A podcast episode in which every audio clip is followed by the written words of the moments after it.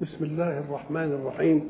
الحمد لله رب العالمين، والصلاة والسلام على أشرف المرسلين وخاتم النبيين ورحمة الله للعالمين سيدنا محمد وعلى آله وصحبه أجمعين.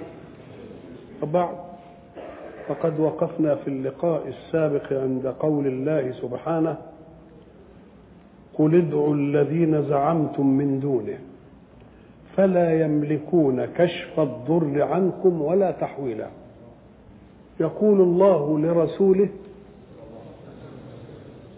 الذين يعارضونك في وحدانية الحق قل لهم إذا مسكم ضر فلا تلجأوا إلى من تكفرون به بل الجأوا إلى من آمنتم به فإنهم لن يستمعوا إليك، لأن الإنسان لا يخدع نفسه، ولو علموا أن الذين يتخذونهم آلهة من دون الله ينفعون في شيء لما دعوا ربهم الذي يكفرون به وتركوا الذي يؤمنون به. لماذا؟ قال لك: لأن الإنسان لا يتمرد ولا يطغى إلا إذا كان مستغنيا بكل ملكاته، بمعنى أن كل ملكاته على هيئة الاستقامة والانسجام، فإذا اختلت له ملكة من الملكات ضعف طغيانه وحاول أن يستكمل هذا النقص، فإذا حاول أن يستكمل النقص لا يخدع نفسه بأن يطلب الاستكمال ممن لا يملكه، ولكنه يطلب الاستكمال ممن يعتقد أنه يملكه. وإذا مسكم الضر في البحر ضل من تدعون إلا إياه وإذا مس الإنسان ضر دعا ربه منيبا إليه. متى؟ ليه؟ لأنه ضعف بالضر، وما دام ضعف تبقى غريزة الاستعلاء والاستكبار بتضعف. وكان يكفر بالله لأنه يطلب منه تكاليف، والآن فيه ضر يصيبه فهو لا يخدع نفسه أبدا. ولذلك ضربنا مثل في القرى عندنا كانوا القائمين بأمر الصحة على الناس الحلاقين، يسموه حكيم صحة، هو اللي بيبشر كل حاجة، ما فيش دكاترة. فلما جه يتخرج بقى أول دكتور في القرية وراح البلد هدد الحلاقين في أرزاقهم، فصاروا يشيعون عنه، ده عين هو يعرف حاجة بقى، كلمتين ده مش عارف ده ايه، وكل ما يعمل اي حاجة يكرر فيه. وبعد ذلك أصاب ولده ضر، يعني مرض، فبده يوديه للدكتور، خاف يوديه للدكتور الناس تشوفه، فاستنى بالليل والناس نايمة كده ولف الولد وايه وراح به لمين؟ للدكتور. كان في الوقت دي الغفر والمشيخ الغفر ماشيين يقولوا احم ومش احم في البلد، فمسكوه قالوا انت شايل ايه؟ بيحتوي سارق حاجه، فاتفضحت المساله. ايه؟ لا هو رايح عند الدكتور. اذا لما مس الضر في امر يهمه ما كذبش نفسه وقعد يعالج هو ويعمل، لا وداها لمين؟ لاهل الاقتصاد. اذا في ساعه الضر الانسان ما يخدعش ايه؟ لا يخدع الانسان ايه؟ نفسه، ويروح للي يعرف ان هو ايه. فبيقول ايه؟ بيقول له قول لهم إذا مسكم ضر روحوا لمين؟ اذهبوا إلى من؟ إلى من ادعوتم أنهم إيه؟ آلهة، روحوا لهم آلهة، وإن رحتوا لهم إن رحتم وهم مش هيروحوا برضه لا يملكون كشف الضر عنكم ولا يملكون تحويل حالكم من الضر إلى النفع أو النعمة أو الرحمة، أو لا يملكون تحويل هذا الضر إلى أعدائكم، لا يملكوا ديا ولا يملكوا دي. يبقى الحق سبحانه وتعالى يلقن رسوله الحجة حتى يقول لهم أنكم مغالطون لمواجيدكم ولفطركم، فإنكم إن أصابكم أمر في ذاتكم لا تلجؤون إلى آلهتكم، لأنكم تعلمون جيدا أنهم لن يستجيبوا لكم ولن يسمعوا، ولو سمعوا ما استجابوا لكم، ويوم القيامة يكفرون بإيه؟ بشرككم. أولئك الذين يدعون. طيب هنخليهم يدعوهم ادعوه أو يدعون أنهم آلهة، ما لهم دول؟ قال هنشوف مركزهم بالنسبة للحق. أولئك الذين يدعونه آلهة ويجعلوا لهم شركاء لله، هؤلاء اللي انت بتقولوا عليهم دول دول بيتقربوا إلى الله، بيتقربوا لمين؟ إلى الله. لن يستنكف المسيح أن يكون عبدا ولا الملائكة المقربون. اللي انتم بتدعوهم آلهة دول هم ما يستنكفوش أن يكونوا مين، بل بالعكس يريدون أن يتقربوا إلى إيه؟ إلى الله. أولئك الذين يدعون يبتغون إلى ربهم الوسيلة. فإذا كانوا اللي انتم عايزين تعملوهم آلهة دول كعزير وكعيسى وكالملائكة دول بيتقربوا إلى الله، تقوم انتم تروحوا لهم وهم نفسهم بيتقربوا إلى الله. يبتغون إلى ربهم الوسيلة أي الغاية والقرب إليه، أيهم أقرب. كل ما أي واحد منهم يبقى أقرب إلى الله كلما ابتغى الله أكثر من غيره. فإذا كان الأقرب إلى الله يبتغي القرب، ويبقى الأبعد يعمل إيه؟ الأبعد يزداد إيه؟ تقربا إلى الله. ويرجون رحمته ويخافون عذابه، إن عذاب ربك كان محذورا. كان محذورا يعني ينبغي أن نحذر منه. ليه؟ لأنه عذاب إن أراده الله فلا فكاك منه. وإذا كان العذاب يتناسب مع المعذب قدرة وضعفا، إن كان ضعيف يعذب عذاب ضعيف، إن كان قوي شوية يعذب عذاب قوي شوية، إن كان فإذا كان الأمر منسوب إلى الله يبقى عذابه إيه؟ إن أخذه أليم إيه؟ شديد. أولئك الذين يدعون أي يدعونهم آلهة ويعبدوهم ويقولوا دول هم اللي مش عارف إيه ده لهم، هؤلاء يبتغون إلى ربهم الإيه؟ الوسيلة، أيهم أقرب. ويرجون رحمته ويخافون عذابه، إن عذاب ربك كان محظورا. هناك في الآية قل لو كان معه آلهة كما يقولون إذا لابتغوا إلى ذي العرش سبيلا. الله قال أنه لا إله إلا أنا، وأراد منا أن نشهد أنه لا إله إلا هو. قبل أن يطلبها منا قالها لنفسه، شهد الله أنه لا إله إلا هو. هو شاهد لنفسه أنه لا إله إلا هو، والملائكة شهدوا بقى. الله شهد شهادة الذات للذات، والملائكة شهدت شهادة المشهد المعينة، وأولو العلم شهادة الاستدلال. يبقى ثلاث شهادات. فقبل أن يطلب الله من عباده أن يشهدوا أنه لا إله إلا هو، شهد هو لنفسه بأنه لا إله إلا هو، وبهذه الشهادة أقبل على مزاولة قدرته في الكون. لأنه ما دام لا إله إلا هو يقول للشيء كن فيكون، يقول له كن فيكون. من كان عارف ما يقولهاش، إنما قالها ليه؟ لأنه يعلم أنه لا إيه، ويحكم على الأشياء لأنه هو لا إله إلا إيه، لا إله إلا هو. ويخص كل واحد بأحقيته، ولا إله إلا هو يغير الوضع إلى وضع ما يمكنش. يبقى قالها من باب إيه؟ لا إله إلا إيه، لا إله إلا هو. فبقول إن صحت هذه بلا إله إلا هو، شهادة الله وشهادة الملائكة وشهادة أولي العلم، يبقى المسألة انتهت. طب وما كانش صح الكلام ده وفي إله تاني، أين هذا الإله الذي علم أن واحدا أخذ منه الألوهية وقال ألا إله وهو ساكت؟ يا ديري يا مدريش. إن كان مدريش يبقى إله نايم على ودنه ما ينفعش. طب وإن كان ديري سكت ليه؟ ما قالش لا ده أنا الإله وادي أدلتي على الألوهية، ما حدش ادعاها. الله ما دام قال الله لا إله إلا أنا ولم يدعها أحد معه فقد سلمت الدعوة له إلى أن يوجد معارض. هل وجد معارض؟ ما وجد معارض. طيب لو كان معه آلهة كما يقولون، إذن يعني في هذه الحالة لابتغوا أي لطلبوا إلى ذي العرش سبيلا. ذي العرش قال لك الإله ذي العرش يعني اللي تمكن من الأمر والأمور استقرت له واستتبت. لابتغوا له سبيل عشان يعملوا إيه؟ يعملوا وياه إيه؟ والله أمرين اثنين. ابتغوا له طريقا ليصفوا المسألة دي بينهم وبين بعض، أنت الإله ولا إحنا، ونشوف بقى والقوي بقوته بقى. أو لابتغوا إليه سبيلا يتقربون إليه، يبقى الاثنين تمت حوالينا إلى آخر. وإن من قرية إلا نحن مهلكوها قبل يوم القيامة أو معذبوها عذابا شديدا كان ذلك في الكتاب مسطورا.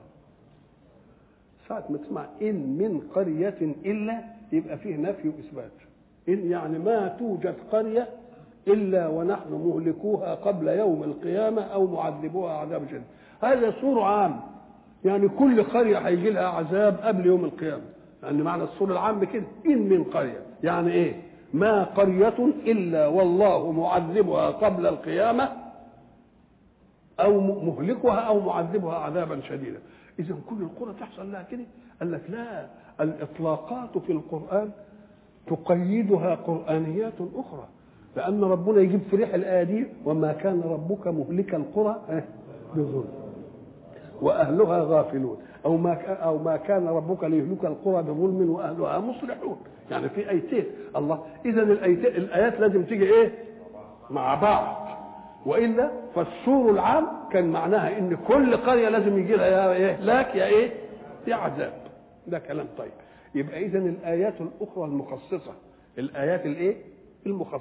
المخصصة القرى إذا لا الله لا يهلكها بظلم وأهلها غافلون أو لا يهلكها بظلم وأهلها إيه؟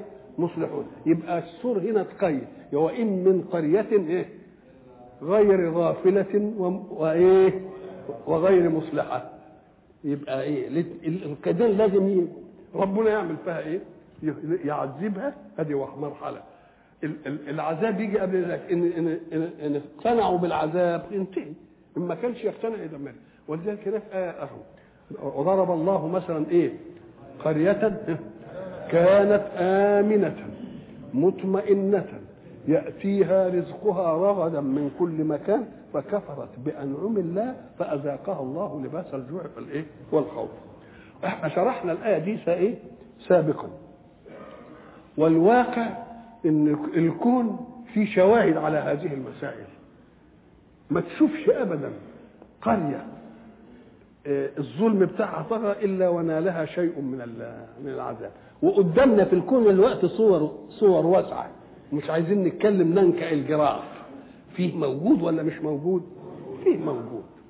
هنا مهلكوها ومعذبوها، العذاب يبقى قبل الإهلاك، لأن الإهلاك يمنع مين؟ الإحساس بالعذاب. يبقى كأنه هيعملها على مرحلتين، المرحلة الأولانية يعذبها شوية فإن ارتدعت، إن ما ارتدعتش. وهذه مسألة موجودة في الأديان ولا مش موجودة في الأديان السابقة؟ هو إيه؟ قم نوح ماذا صنع الله بهم؟ ثمود ماذا صنع الله؟ إلى عاد أخاهم هود صنع الله، كل دي ثمود أخاهم صالح، كل دي شعيب، كل اللي حصل دي ده كان زمان اسمه عذاب الاستئصال، لأن لم يكن الأنبياء مطالبين من الله بأن يحملوا سلاحا لنشر دعوته. التأديب كان من السماء، البلاغ من الرسل والتأديب كان من السماء، إلا إذا طلبوا هم بقى. ولذلك ابتدأت بمن طلبهم بتوع موسى، الملأ من بني إسرائيل من بعد موسى، إذ قالوا النبي لهم ابعث لنا ملكا نقاتل في سبيل الله. أنتوا اللي طلبتم ليه؟ قال هل عسيتم إن كتب عليكم القتال ألا تقاتلوا، يعني نفرضوا عليكم بعدين ما تعملوش، تبقوا انتوا اللي طلبتوه انتوا اللي. قالوا وما لنا ألا نقاتل وقد أخرجنا من ديارنا وأبنائنا فلما كتب عليهم القتال تولوا. يبقى إذا مش ناضجين عشان يحملوا السلاح لأمر الدعوة، وقعدت العملية تستبق. الأول هم اللي طلبوا مش كده، وربنا برضو نبههم قال لهم نكتب القتال وبعدين ما تقول، قالوا لا عن آتك، وبعدين لما كتبت عليهم تولوا إلا قليل. القليل ده فضل قليل، ده في الاختبار سقط، وبعدين لما شافوا قالوا ما لا طاقة لنا هو بذلك وإلا قليل، وبعدين قال لهم هذا النهر هو إلا من فشربوا منه إلا قليل إيه الله. قعدوا والصف. إذا الهمة الإنسانية ما كانش عندها استعداد لأن تحمل سلاحا في سبيل الله، إلا أن يكون منهم تطوع. إنما السماء كانت الرسول يبلغ والسماء تؤدب من عنده. لكن في عهد رسول الله صلى الله عليه وسلم ربنا رحمنا قال وما كان الله ليعذبهم وأنت فيهم. دي من ضمن إكرامات الله لرسوله إيه صلى الله عليه وسلم. وديا ليه؟ لأن في عذاب الاستئصال بيبقى ما فيش حد، كله الدعوة طمت كده، فلما تكون الدعوة طمت ما حدش يقوم. لكن أمة محمد بخير. ليه؟ أم قال لك لأن الله سبحانه وتعالى حينما يرسل منهجه إلى الأرض يقدر غفلة الناس عن المنهج، ويقدر أيضا فكرة الأسوة بالجيل السابق. يعني الله سبحانه وتعالى يقول إيه؟ أعوذ بالله من الشيطان الرجيم، وإذ أخذ ربك من بني آدم من ظهورهم إيه؟ ذريتهم وأشهدهم على أنفسهم ألست بربكم؟ قالوا بلى. أن تقولوا إيه يوم القيامة إنا كنا عن هذا غافلين، أو تقولوا إنما أشرك آباؤنا من قبل وكنا ذرية من بعدهم.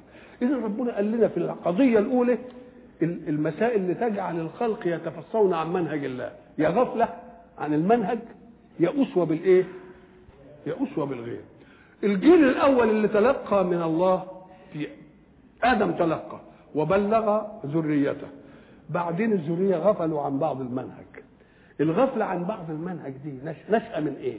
لأن المنهج يقف أمام شهوات النفس الإنسانية، والنفس تحب اللي ييسر لها شوية شهواتهم يغفلوا. فالجيل الأول يغفل. الجيل الثاني اللي يجي يشوف الجيل اللي سابقه غافل، يبقى هيؤثر عليه مؤثرين اثنين، الغفلة الذاتية فيه والأسوة السابقة عنه. كل ما يمر الجيل كده يبقى تزداد المسألة، يبقى الغفلة أدي مسألة ذاتية، وبعدين الأسوة في الجيل السابق تبقى مسألة تانية. فإذا كنت هتتوالى كده يقوم ربنا بقى يجدد الأمر ويبعث في مواكب الرسل من ينبه الإيه؟ من ينبه الناس.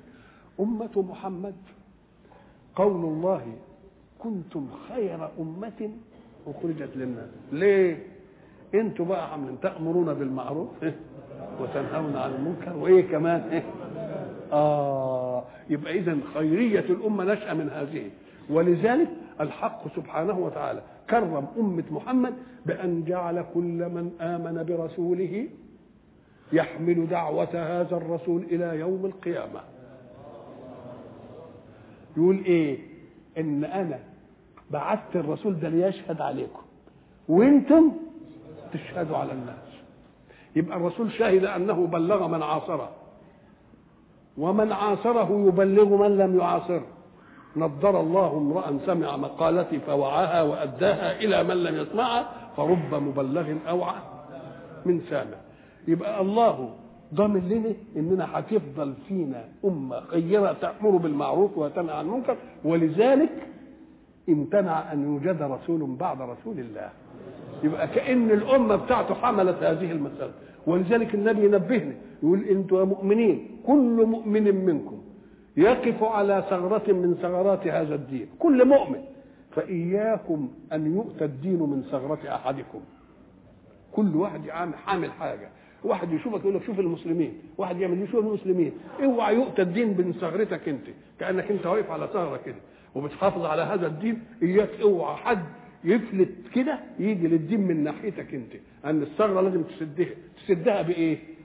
بصدق انطباعك على الإيمان، بصدق قيادك لقضايا الاسلام. ساعه الناس ما تشوفك كده متمسك بيه يقوم ده يغريهم بان يؤمن، انما يجي واحد مثلا يشوف المسلمين وبعدين يشوفهم بيكذبوا، يشوفهم بيعملوا مش عارف ايه، يقول لك اهو ده الاسلام. نقول له هذا غلط، اياك ان تاخذ الدين ممن ينتسب الى الدين، خذ الدين من منبع الدين نفسه. ليه؟ لان ما دام الله قد جرم فعلا وعمل ده له حد وده له عقوبه وده مش عارف ايه، اياك ان ترى سارقا فتقول شوف الاسلام، لا قول شوف المسلمين بس، شوف المنسوبين الى الاسلام. ولذلك المفكرين لا ياخذون الاسلام من مين؟ من فعل المسلمين، لانك يمكن عينك يا غير المسلم تقع على المسلم وقد اقترب جريمه، والجريمه الله جرمها ووضع لها عقوبه. ما دام ربنا جرمها ووضع لها عقوبه يبقى ما تقولش ده الاسلام عمل كذا يبقى المسلم عمل كذا. اللي بيجوا لنا في الاسلام من كبار المفكرين والعظماء دول بيجوا ازاي؟ ما بيدرسوش الدين من ناحيه المسلمين لجواز ان يكون المسلم غير مرتدي، فياخذون الاسلام من مين؟ من منابعه الاصيله. ولذلك جيل الفرنسي قال ايه؟ انا الحمد لله الذي هداني للاسلام قبل ان اعرف المسلمين. لانه لو كان عارف المسلمين كانت بقت فيها ايه؟ فيها كلام. ولذلك الناس اللي بينظروا الى قضايا الاسلام نظرة عدل ونظرة صدق لازم يهتدي الى الاسلام، والذين ينظرون الى الاسلام نظرة عدل ويدرسوا قضاياه ولا يهتدون الى الاسلام ابعدوا قضية التدين من قلوبهم ولم يبعدوها عن عقولهم. في فرق بين الاثنين، قضية تبقى عقلية وقضية تبقى ايه؟ قلبية. الرجل الذي وضع كتاب عن 100 عظيم من عظماء الدنيا وعلى رأسهم مين؟ محمد بن عبد الله. ده مؤمن؟ لا مش مؤمن، ده راجل قاعد يستقرئ الناس اللي أثروا في تاريخ الحياة، فوجد انهم 100 منطورين في مواهب متعددة، وبعدين عمل مفاضلة بينهم فوجد الأولهم مين؟ محمد.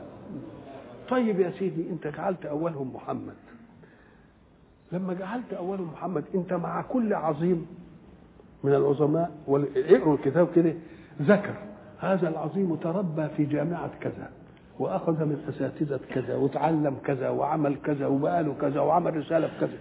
طب ما سألتش نفسك محمد جاب الأولية دي منين؟ طب مش كنت تشوفه بقى أول كده إزاي؟ طب ده أنت كل الثاني والثالث لحد 100 جايب لهم حيثيات النبوة، وحيثيات النبوة إنه تعلم عن كذا وأخذ أسد عن كذا وعمل كذا واشتغل في معمل كذا. طب ما بحثتش علشان تشوف؟ طب محمد ده ما عرفتش إن هو أمي، ما عرفتش إن الأمة اللي هو فيه أمية، ما عرفتش إنه تعلم، مما يدل على أنه بحث المسألة بعقله ولم يبحثها بقلبه. الإهلاك والعذاب، العذاب إيلام حي، الإهلاك إنهاء حياة. هذه المسألة حلت لنا قضية اختلف فيها رجال القانون.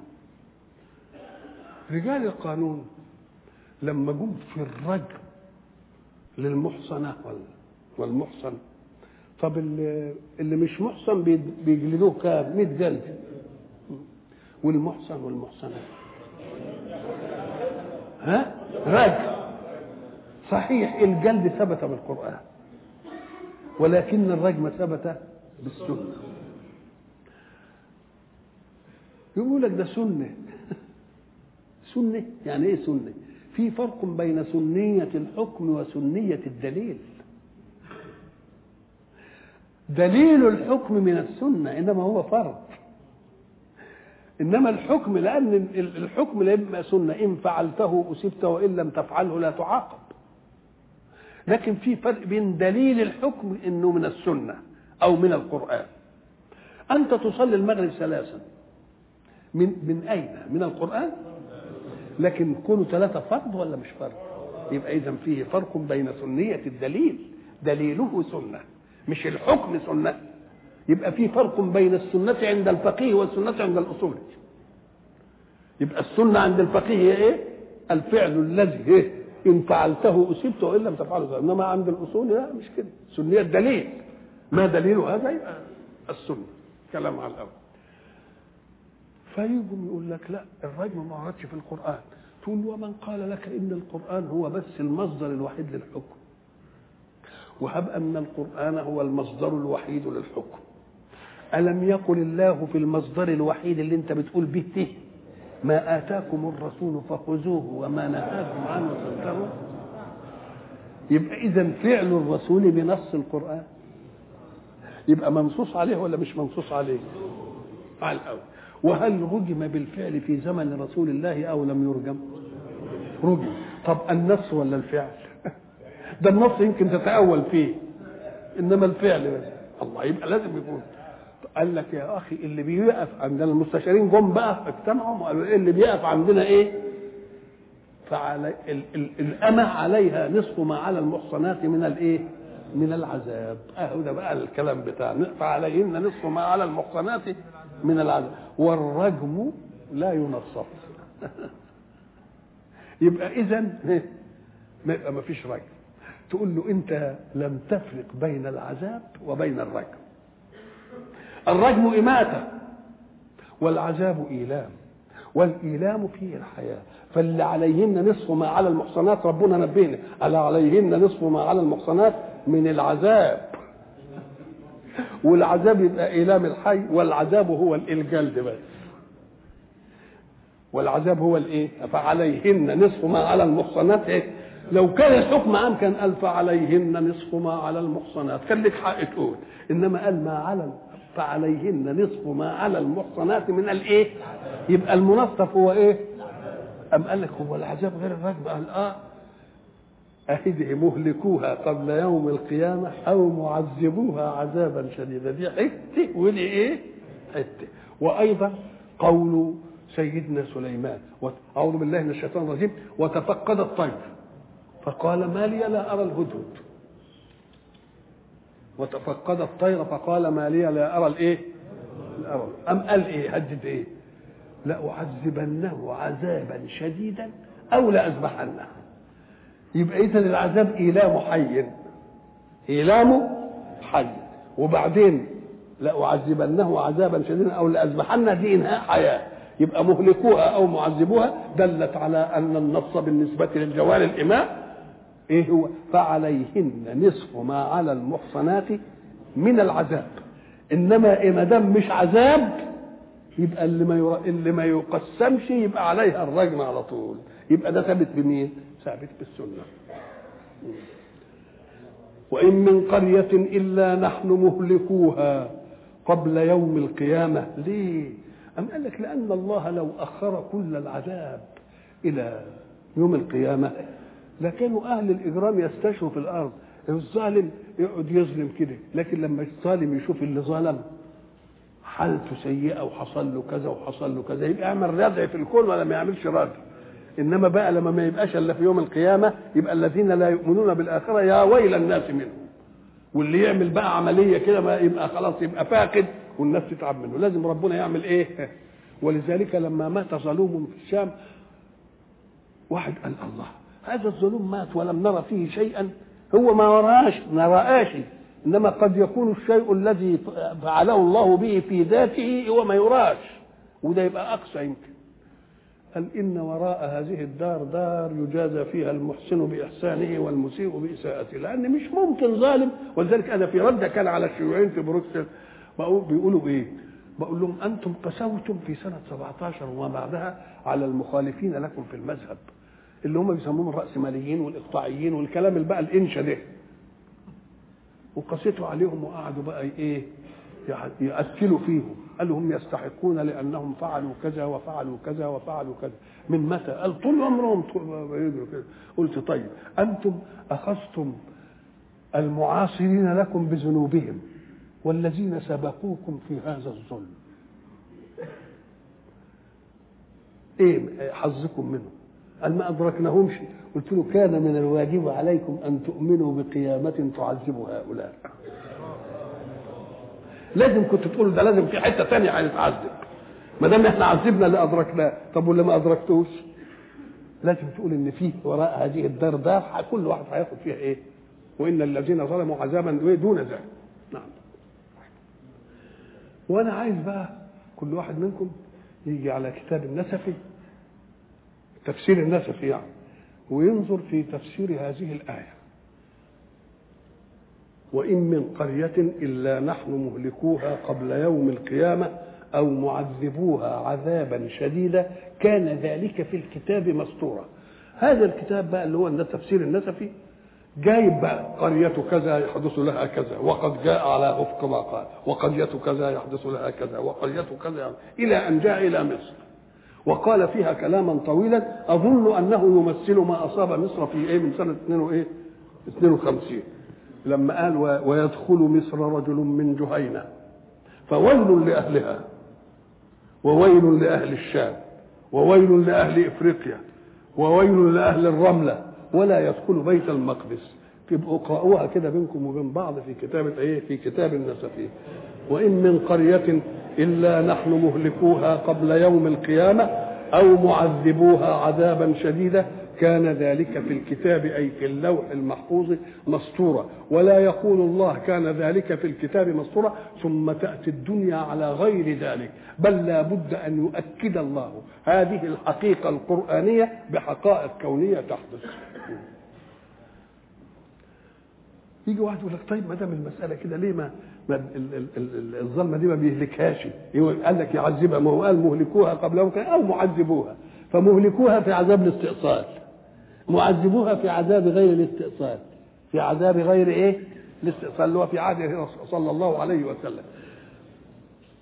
وما منعنا أن نرسل بالآيات إلا أن كذب بها الأولون. الآيات احنا قلنا الآيات الأشياء العجيبة، الأشياء العجيبة إما أن تكون آيات في الكون عجيبة، ساعة انت ما تشوف الفلك ده والشمس والقمر والنجوم وسايرين كده، ولا اصطدام كلهم في فلك يسبحون، ولا دي بتيجي هنا، كل أشياء رتيبة كده وحاجة منظمة تتعجب. دي آية من الكون. ومن آياته الليل والنهار، ومن آياته الشمس والقمر، ومن آياته ومن آياته ومن آياته. تبقى إذن الآيات هي الأشياء الايه العجيبة اللي تلفت النظر، على أن دي أمر عجيب جدا لازم نشوف جاي زي ده. هذه آيات كونية. وقد تكون آيات لتثبت صدق الرسول،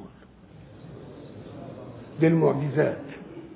تيجي آية يعني معجزة عشان تثبت أن الرسول ده صادق في البلاغ عن الله. ولما الرسول يجيب منهج يجيبه منهج في فقرات اللي هي الآيات القرآنية. يبقى الآيات كم نوع؟ إما آيات كونية ودي دليل استدلال بها على المدبر الأعلى للكون، وإما آيات تدل على صدق الرسول في البلاغ عن الله، وإما آيات تحمل منهج الإيه؟ إلا ما منعنا أن نرسل بالآيات. الآيات الكونية موجودة، مش عايزة إرسال. طيب على الأول. طيب والآيات القرآنية موجودة. الآيات اللي هي المعجزات قال لك برضو موجودة، أم قال لك بس هم اقترحوا آيات معجزات تانية؟ يبقى الثلاث آيات موجودين، بس هم ما في الآيات الكونية ثابتة، والآيات القرآنية أهي، والآيات الإيه اللي هي تثبت صدق الرسول كانت بتختلف باختلاف العصور، باختلاف النبوغ في العصر. تيجي المعجزة في شيء نبغ فيه الإيه القوم. هم كانوا أهل فصاحة وبلاغة، فجاءت المعجزة من جنس فصاحتهم وبلاغتهم إعجاز قرآني. هم ما عجبهمش كده، قالوا عايزين آيات تانية نختلف. لن نؤمن لك إيه حتى إيه ينبوع، أو إيه، أو تسقط السماء كما زعمت علينا كسفا، أو تأتي بالله والملائكة، أو يكون لك بيت من زخرف، أو ترقى في السماء ولن نؤمن لرقيك حتى تنزل علينا كتابا إيه نقرأ. إذن هم اقترحوا الإيه الآيات، وقعدوا يقترحوا. قال لك بقى سيل لنا الجبال دي شوية كده هو، ولا فسح لنا الوادي عشان نعرف نزرع ومش عارف إيه. طب ربنا ما جاوبهمش ليه؟ قال لك لأن الآيات ما تقترحش على الله، الآيات هو اللي ربنا ينزلها. قل لو شاء الله ما تلوته عليكم ولا أدراكم به فقد لبثت فيكم عمرا من قبله أفلا تعقلون. قال ربنا كان من الممكن أن نديلهم الآيات اللي هم عايزينها، بس فيه سابقة في الكون أن قوما طلبوا آية فجئنا لهم بالآية كما طلبوا وبعد ذلك استكبروا على الإيمان وكفروا بالآية، بل بالعكس جاءوا على الآية لأنها كانت الناقة فعقروها. يبقى وما منعنا أن نأتي بالآيات التي اقترحها كفار قريش ليثبت بها صدق الرسول. ما منعنا أن نأتي بها عجزا عن الإتيان، لا، لكن السابقة مع الإنسان أننا جئنا له بالآية التي اقترحها ومع ذلك كفر بها، وليته كفر بها وانتهى، ولكنه اجترأ على الآية نفسها فعقرها. وما منعنا أن نأتي بالآيات إلا أن كذب بها الأولون.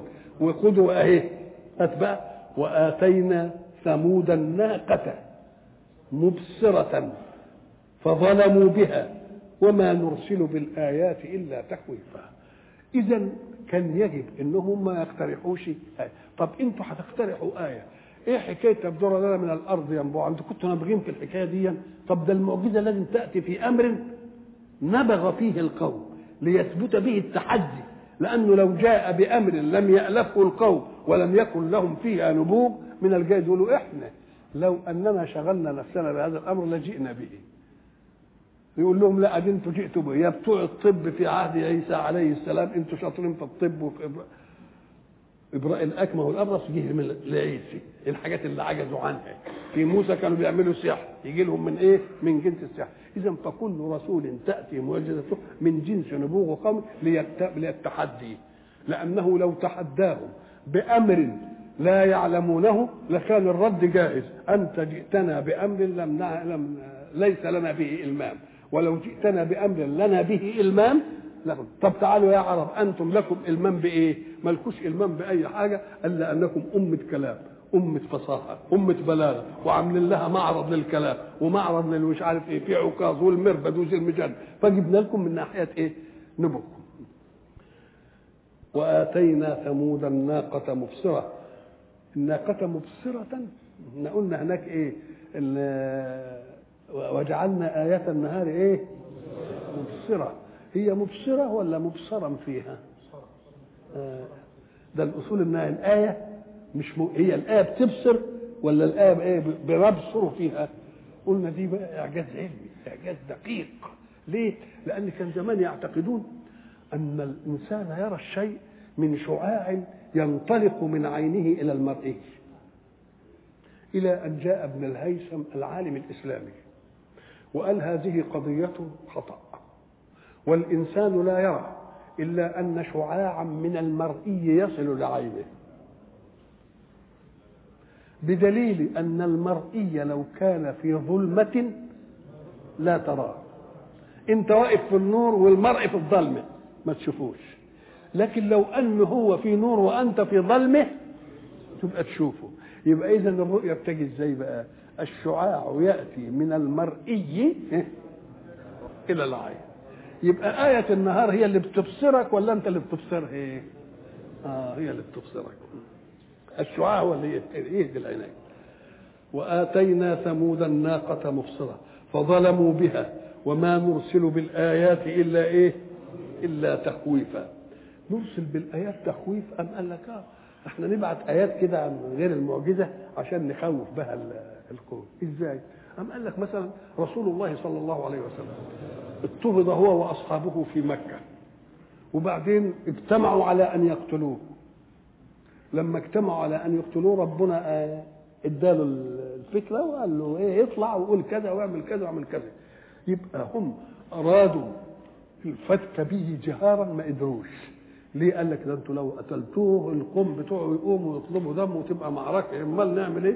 هاتوا فتيان متعددين من قبائل متعددة ويضربونه ضربة رجل واحد فيتبرقوا دمه في القبائل. طب وقفوهم عشان وتأمروا وبيتوا ومش عارف ايه، وبعد ذلك نصره الله عليهم مع التبييت. يبقى مع المجاهرة نصر ومع التبييت نصر. وبعدين قعدوا يعملوا له بتاع حكايه جن يسحروا مش عارف، ربنا قال له ده يسحروا ويحطوا يعملوا كذا وكذا. يبقى اذا لا سبيل الى الوقوف امام دعوه محمد، مجاهره لم تستطيعوا، تبييتا لم تستطيعوا، تسخير جن في ازائه لم تستطيعوا، فامنوا من اخسر الطرق وتنتهوا الايه المساله. واذ قلنا لك ان ربك احاط بالناس وما جعلنا الرؤيا التي أريناك إلا فتنة للناس والشجرة الملعونة في القرآن ونخوفهم فما يزيدهم إلا طغيانا كبيرا. وإذ قلنا لك يعني اذكر، إذ قلنا لك إن ربك أحاط بالناس، لا يمكن أن يتصرفوا تصرفا غائب عن الله. كلام كويس قوي. وما دام ربك أحاط بالناس يبقى اطمن، زي ما احنا نقول كده حط في بطنك بطيخه صيفي واعرف انهم لن ينالوا منك لا جهرة ولا تبييتا ولا استعانة بالجنس الخفي وهو الجن.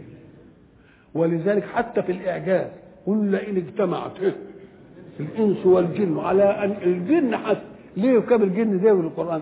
أم قال لك لأن كانت في شائعة عند العرب زمان إن كل نابغة في القول شاعر مثلا أو كذا له شيطان يلهمه، يسموه في وادي عبقر، وادي هناك في الجزيرة يسموه وادي ايه؟ عبقر. ووادي عبقر ده كل واحد له شيطان، هذا الشيطان ايه؟ يلهمه. فقال هاتوا بقى الشياطين كمان اللي ايه؟ اللي انتم بتقولوا بيلهموا الناس دي. كل ان اجتمعت الانس والجن على ان ياتوا بمثل هذا القران لا ياتون بمثله ولو كان بعضهم لبعض ظهيرا. اذ الحق سبحانه وتعالى يطمئن رسوله على ان الله يحيط بالناس جميعا ويحيط بكل حركاتهم ظاهرة أو خفية، من جنس ظاهر أو من جنس إيه؟ خفي. فاطمئن. والحق سبحانه وتعالى حين يطمئن رسوله يشيع الطمأنينة في نفوس المؤمنين. ولذلك يقول إيه ده قيوم. الجماعة الفلاسفة كانوا يعتقدوا إن وجد إله وأقوى من كل الظواهر دي، فالإله خلق النواميس ثم ترك النواميس تعمل.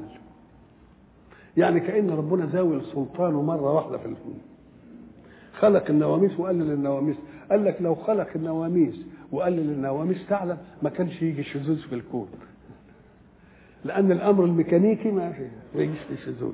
الشذوذ ده دليل على إن في طلاقة قدرة بتخرق الناموس، زي ما النار انخرقت في إنها رهدة. هل كان حظه الإيمان أو الإسلام في أن ينجو إبراهيم من النار؟ لا، مش حظه كده. طب ما ده كده حظه ان ينجو ابراهيم من النار، ما كان لا يمكنهم من انهم يمسكوه. ادي واحده. طب يمكنهم انهم يمسكوه ويولعوا النار وبعدين تيجي سحابه كده فوق النار وتشتي تطفيه؟ لا، قال لهم لا، اتمكنوا منه وامسكوه. اصلهم قالوا يا سلام لو مسكناه. طب انتم مسكتوه ويولعوا النار وما ولعوهاش. لو ما جاش السحابه وطفت النار كان زمانه انشوي. لا، ما فيش سحابه ولا نار ولا حاجه. النار ابراهيم ممسوك اهو ومقدور عليه، والنار موجوده وانتوا رمتوه في النار، انما انا خالق النار وخالق لها ناموس الاحراق.